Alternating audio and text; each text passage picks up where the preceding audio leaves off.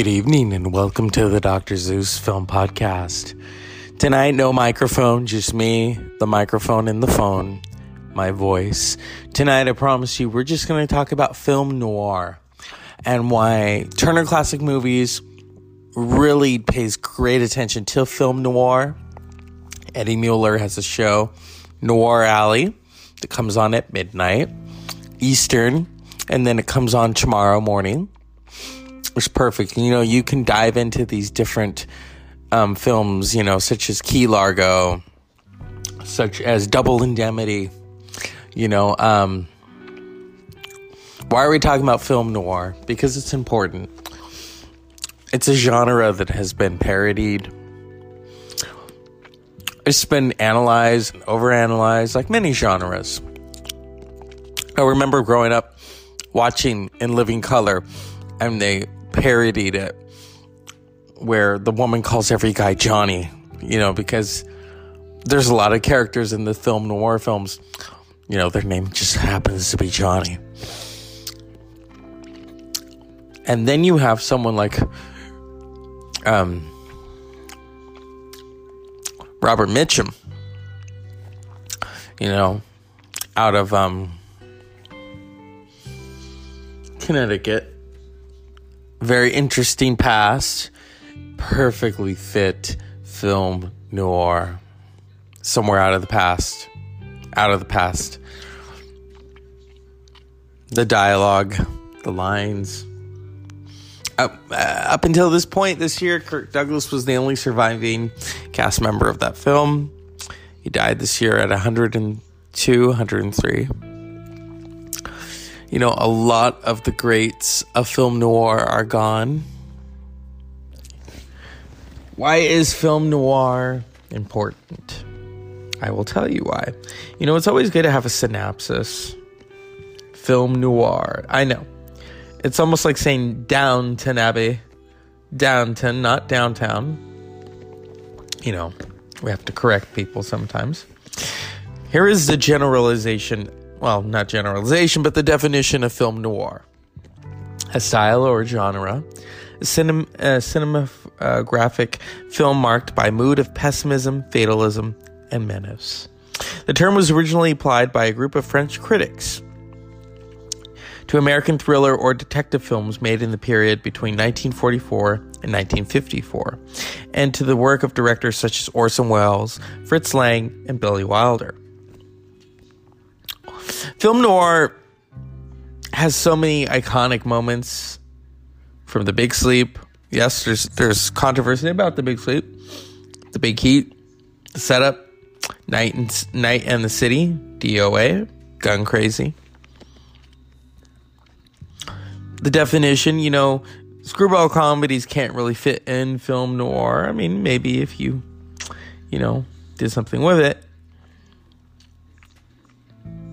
And then you look at early films, you know, under the direction of Joseph von Sternberg, such as Shanghai Express, 1932, and The Devil is a Woman, 1935, with their hothouse eroticism and Baroque visual style, anticipated central elements of classic noir.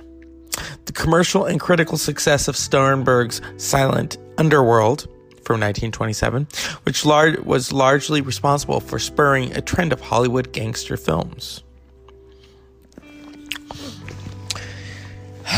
Film noir. The 1940s, the 1950s.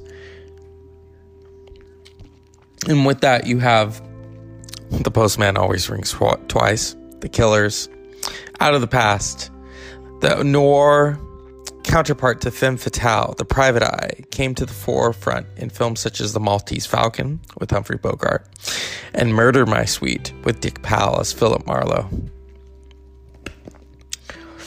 Film noir, you know, we could probably put Chinatown within that aspect. Jack Nicholson is playing Jake Gittes, trying to investigate Evelyn Mulwray. At one point, someone else comes in posing as Evelyn Mulwray, and then he meets the actual Evelyn Mulwray, and he's like, "You're not the Evelyn Mulwray." "Yes, Mystic, it is that Evelyn Mulwray." Yeah. Robert Mitchum at one point in the 1970s played in The Big Sleep. You know, Bogart had done it in the 40s. Mitchum decided to redo it in the 70s. There are films today with a lot of noir aspects. Blood Simple, done by the Coen brothers in 1984. The Grifters, Mike Leigh, with Angelica Houston, John Cusack, Annette Bening. There are noir aspects to it. There's even not the Maltese Falcon. You know, the connection right there, Angelica Houston and her father, John Houston, who was synonymous with detective films, especially under the guidance of his stars, such as Humphrey Bogart. Film noir, it's still alive and well. I mean, there are such films as Mulholland Drive. Even the current incarnation of Perry Mason on HBO. That's why I loved it so much. That's film noir right there. You know, that Bogart hat, a way of talking. The loner, you know, traveling by yourself. Controlling your own transportation, shall we say. Eddie Mueller has said that there is controversy that they can't really classify The Big Sleep as film noir. I disagree. I disagree because it's a detective story. There is mystery and intrigue to it. And yes, it's Bogart and Bacall. Yes, some people feel that the plot went out the door and Howard Hawks was just like... because Howard Hawks knew what he was doing. Despite a lot of his... issues, Howard Hawks was a brilliant, brilliant director. Gave us Bogart and Bacall. It was Howard Hawks who discovered Lauren Bacall. Her real name is Betty Joan Persky. Okay. If anyone knows about noir, it's Bogart and Bacall. And then you have someone, Barbara Stanwyck and Fred McMurray. Double Indemnity. Double Indemnity is such a wild film.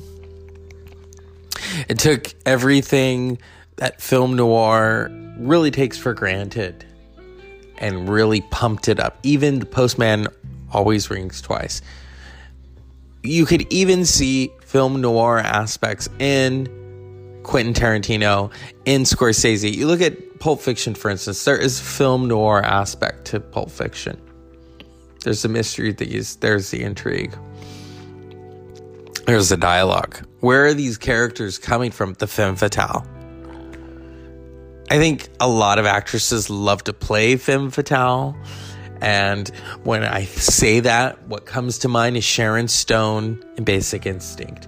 Basic Instinct is a film noir film. It's a very shocking film. There is a controversy of Sharon Stone not wearing the underwear, and that famous shot, people rewound and fast forward and paused. Yes, they did. And they are lying if they say they didn't do that. And interestingly enough, within Basic Instinct is actress Dorothy Malone, who was in The Big Sleep and got her start in B films. Won an Academy Award for Written on the Wind. In fact, I think that is the last film that Dorothy Malone ever did. She died a couple of years ago in her 90s, but her last film was a film noir, Basic Instinct. Some people would disagree and say Basic Instinct is more of a thriller, but it is film noir. You have your detective played by Michael Douglas who gets in deep and then it becomes a thriller. Could we call The Silence of the Lambs film noir? Maybe. Certain aspects. There are so many different aspects within film noir. just saying that word alone. Oh, you're into film noir? You join almost like a secret society. But I love how all audiences are discovering film noir. A lot of these actors are gone. And then you have the actress who played Vita in Mildred Pierce. Yes, Mildred Pierce is considered film noir. It was Joan Crawford really... her career had really taken a punch. She signed with a different studio. She was not happy at Metro-Goldwyn-Mayer, as Mommy Dearest has told us, the movie. Signed with Warner Brothers. And here was Mildred Pierce. Here was Possessed. Here was Sudden Fear. There's even film noir aspects to Whatever Happened to Baby Jane, more than a thriller aspect. Film noir... you know, you have a lot of femme fatales. Mildred Pierce, Joan Crawford, was not playing a femme fatale. Her daughter was. Mildred Pierce was directed by Michael Curtiz, who had directed Casablanca. It starred Joan Crawford, Jack Harrison, Zachary Scott, Eve Arden, Anne Blythe, and Bruce Bennett. Anne Blythe, who is still alive, played Joan Crawford's daughter, Vita. In fact... Anne Blythe is 92 as of this year. She was nominated for an Academy Award for Best Supporting Actress for Vita in Mildred Pierce. Mildred Pierce has classic film noir aspects to it. It starts off, something has happened, and we do a flashback to reassess the events leading up to this moment. It is a ghost of Christmas past meets Christmas future, Christmas present, all in one. Why these characters are the way they are. There's always a dark aspect. There's always a past, a very rickety past, shall we say. And at the heart of that is, you know, your villains. And Anne Blythe plays the villain, Vita. But you don't realize that right away. You just think, oh, she's bratty. But then, you know, she really becomes maniacal. That's the other thing about film noir. You have people who are playing, you know, really great characters. Dirty characters, dark. In a Lonely Place was directed by Nicholas Ray. Based on a novel by noir fiction writer Dorothy B. Hughes, Gloria Graham, and Humphrey Bogart. Star-crossed lovers in the film. It's always star-crossed lovers. Always there's a phone call in the middle of the night in a film noir film, and you have to show up. Fred McMurray in Double Indemnity, Humphrey Bogart in The Big Sleep. You wake up in the middle of the night, something is afoot. These private investigators. You look at the 1980s. What was the biggest television show on TV? Magnum P.I. This private investigator. There are noir aspects to Magnum P.I. It's not just fun. It's not just this beautiful setting in Hawaii. There is a film noir aspect. Even Murder, She Wrote. There is the noir. Film noir. It continues. It's continuous. That's why it matters. That's why we're talking about it. That's why I love it.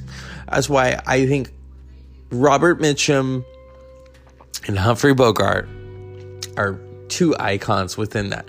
Now, I'm going to mention something that I should mention from the beginning.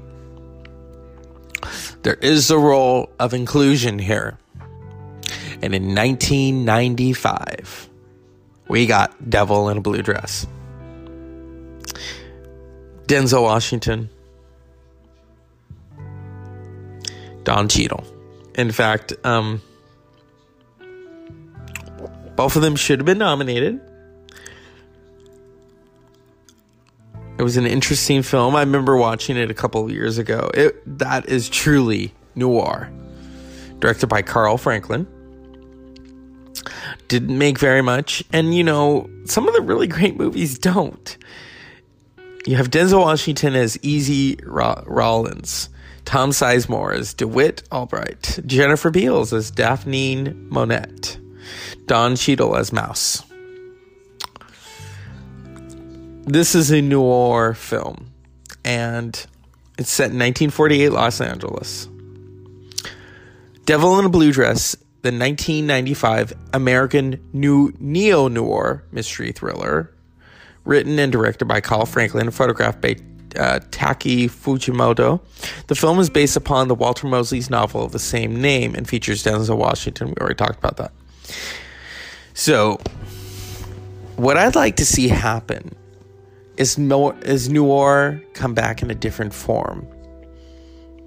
More inclusion. And that's what I loved about Perry Mason. That's noir right there. You have Jonathan Rhys. Or is it Jonathan? Not Jonathan Rhys. Matthew Rhys. I'm sorry. Matthew Rhys. It's late. Playing Perry Mason. He's having a fling with his, the woman that owns the airfield right next to his house. She's Mexican. Inclusion right there. You have this beat cop, this African-American beat cop in 1930s Los Angeles. Very racist time. And he still goes to work every day. Sees something and has to risk his career in order to do the right thing. And he meets Perry Mason. It's rocky at first. And then you have, Perry Mason's friend Della. Let's just say there's a lot of inclusion in Perry Mason. A couple of weeks ago, I was watching Gilda, which is also film noir. Rita Hayworth. There is a homosexual aspect to Gilda. Watch it and you will see what I'm talking about. So there is this inclusion. If you look for it, it's there within the film noir genre, or a subgenre, shall we say. As always, unpleasant dreams. Dr. Zeus Film Podcast.